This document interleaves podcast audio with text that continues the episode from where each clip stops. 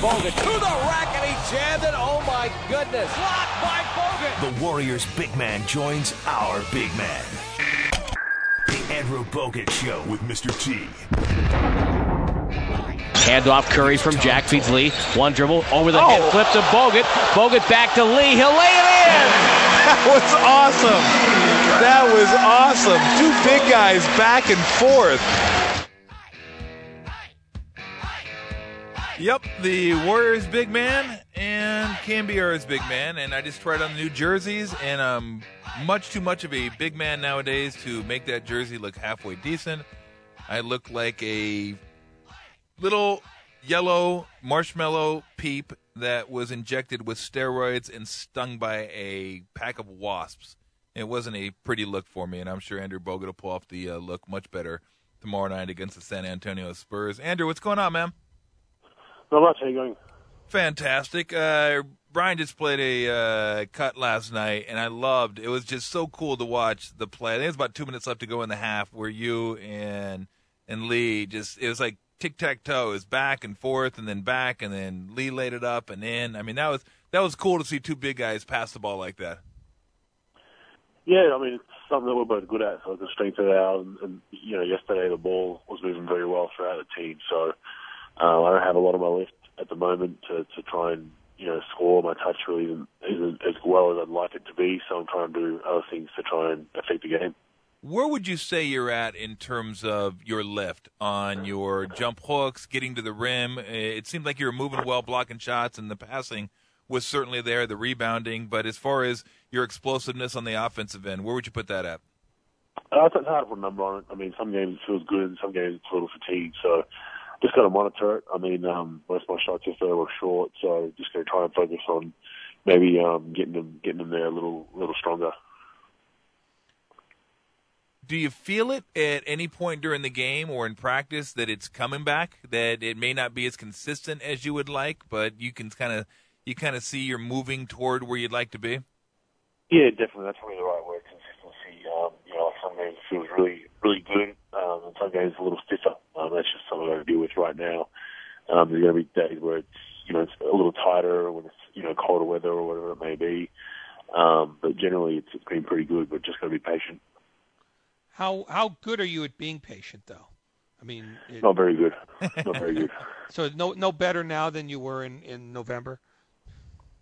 Uh, it's definitely yeah, it's definitely better now than it was in November. November the, the issue in November was uh, it just wasn't strong enough and wasn't wasn't ready to push off. You know, so when I had to had to run and then push off to change direction, um, defensive sliding or, or running, it, it just it kind of felt like a big uh, a big ankle of jelly. Um, it just didn't it didn't fire um, the way it was supposed to, to to let me explode back. So it's doing that right now.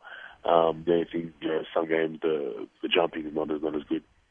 You said a couple weeks ago, or maybe it was a, a, week ago. I don't know if it was two weeks ago, Andrew, when you were playing. I think it was Houston game at home, and you just basically said at the end of the game, our defense was bleep. And I'm wondering, was that game kind of the uh, the culmination of a road trip where you guys played bad defense and then compounded it by playing bad defense at home? Was there something about that game that's particularly galling? And I'm wondering, what was it that had you so frustrated on the defensive end? I think just the whole team was frustrated. We weren't we, we weren't really sticking to our principles. Um, I think we were, we were relying too much on help defense. Be, you know, me included. I think when you're guarding a guy, um, you got to try and your first priority is to try and stop him from scoring. Um, the help the help do only come, you know, in an emergency where you where you've really gotten beat. Um, I think you know a lot of those games we'll just kind of, you know, in, in, in a phased phased mode defensively where guys are just getting in the paint whenever they wanted, and, and that hurt us. Uh, yesterday we did a much better job of of keeping their guards and their bigs out of the paint and getting to the spots where they want to get the ball. Are you? I I I tried to ask this before. Maybe I didn't do it right. Are you better at being patient than you were in November? Uh, no. I want it all now. I want it all now. Are, um, are you Are you, ever going to be good at that? I doubt it. Maybe when I'm when I'm retired and playing chess with you know in old people's home somewhere. But um, it, look, it's, it's one of those things where you, you want you, I want to I want to play the way I played you know a couple of years ago before this injury, and unfortunately, you know I think that, that takes time. Um, that's very you know very frustrating for an athlete. But like I said, it's, it's a part of life, and you know, try and keep pushing through it. Even though last night's game was one out of 182, how important was it to be able to go into the locker room at the end of the game and not have to answer questions about losing, uh, drive home thinking about losing and what you can do, wake up the next day thinking about the same same thing? Just kind of, I've always said that losing streaks are mentally fatiguing because that's all you think about is ways to get better and improve and what you're doing wrong and how you can help. At least you didn't have to think about that last night after the win. How much does that help a team, you think, where you just kind of drop that bag and move on from there? Well, it helps a lot because, you know, it's, it's a frustrating time. Um, guys start getting frustrated with each other at practices and, and different, which is perfectly normal, perfectly, you know, acceptable. Um, guys start challenging each other more. Guys are generally a little more moody when you when you've lost six straight because the pressure's on and everyone's talking about it. So when you, when you can win, it kind of stems those blows. Um, and obviously, no disrespect to the Suns, but you know they're not a playoff team this season, and we, we couldn't afford to lose to them, especially at home.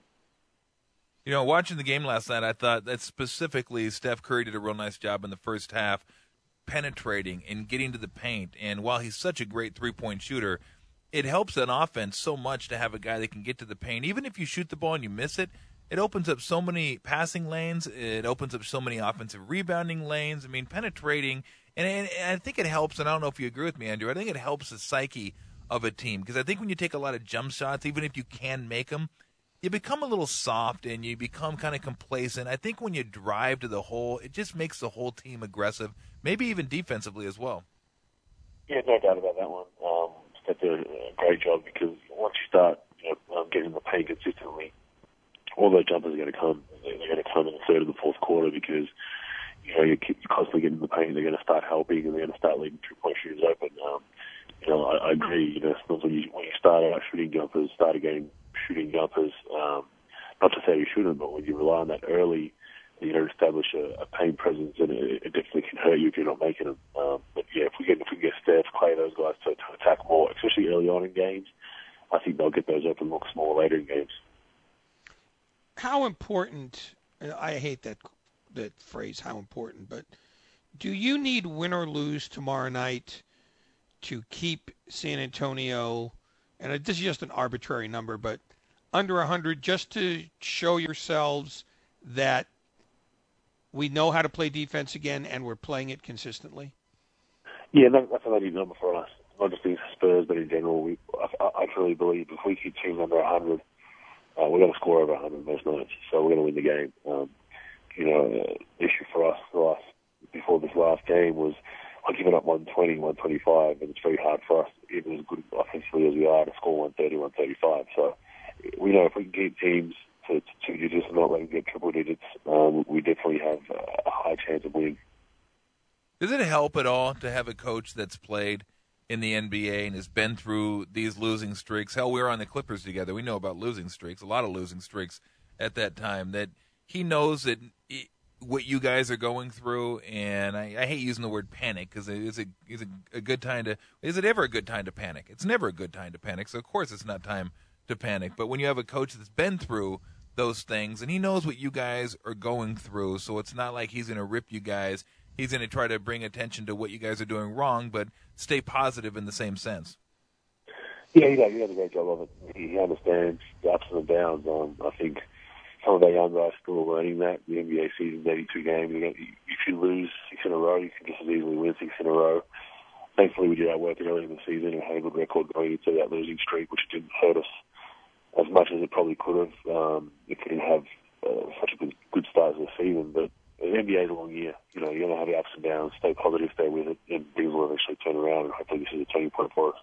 I'm curious for you because I, I felt this way when I played Andrew. That one of the toughest games of the year, or some of the toughest games of the year, were those games where you come back the first home game off of a road trip because you feel like we're home and you relax a little bit and you feel like the crowd can carry you and maybe you don't pay attention to the details that you felt like you had to pay attention to on the road. Do, do you get that feeling that, that those are tough games, that first game back off a long road trip?